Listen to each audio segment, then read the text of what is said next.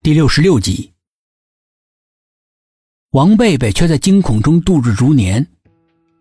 身边的那双棉手套，像一颗定时炸弹一样折磨着他惶恐不堪的心脏。万一明天苏应真发现这双手套怎么办？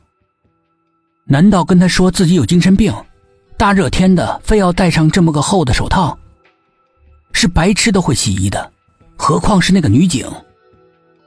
不行，必须要马上处理掉这个烫手的证据，越快越好，免得夜长梦多。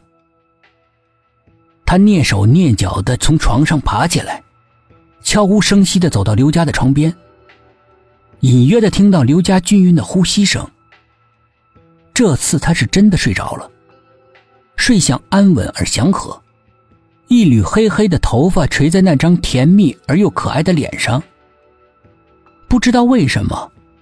王贝贝对这张以前认为很友善的脸，产生了一种突如其来的陌生感。脑子里出现了一行字：“小心你的身边的人。”光夜寺老和尚的脸也浮现在他眼前，阴阴的看着他：“小心你身边的人。”两个图案，两个声音。不断的在脑子里交替出现，折磨的他痛苦不堪。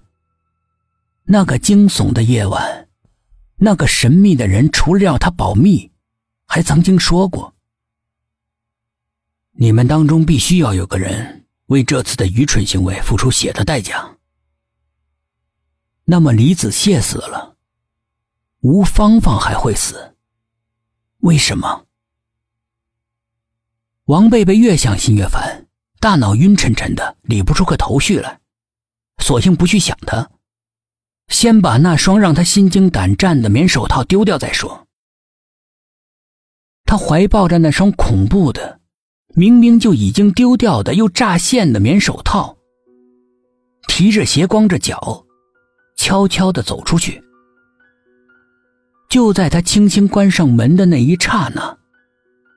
一直闭着眼睛沉睡的刘佳突然睁开眼睛，扭头看向了门口，脸上充满了猜疑和紧张。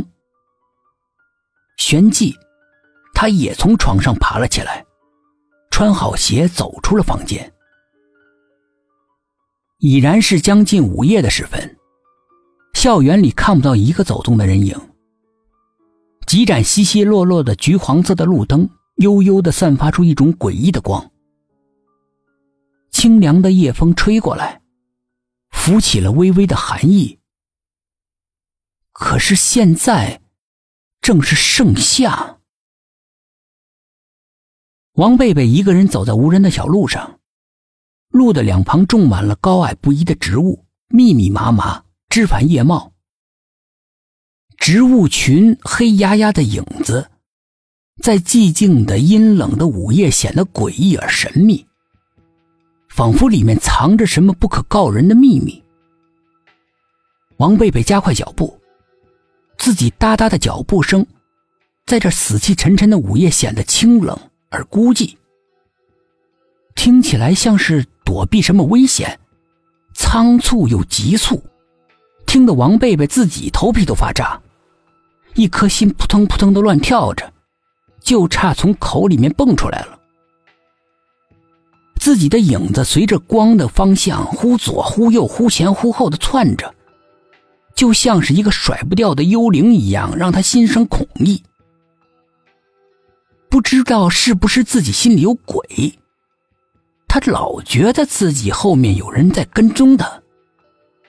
一股寒意悄悄的遍布了全身，他猛地回过头，恐惧的往后看，什么都没有。冷的一点温度都没有，只有一阵接一阵的冷风，把地上的树叶卷到空中，诡异的旋转着。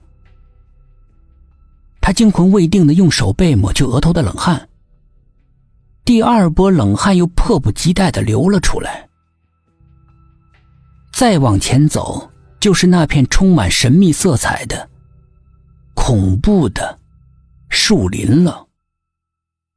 不久之前。一个叫韩放的男生，在树林里面被人开膛破肚了。再往前，有一个学姐因为感情问题在里面上吊自杀了。再在不久前，从那以后，每年都有为情所困的学姐在里面自杀。听说，他们临死的时候，都看见有一个吊死鬼在召唤着他们。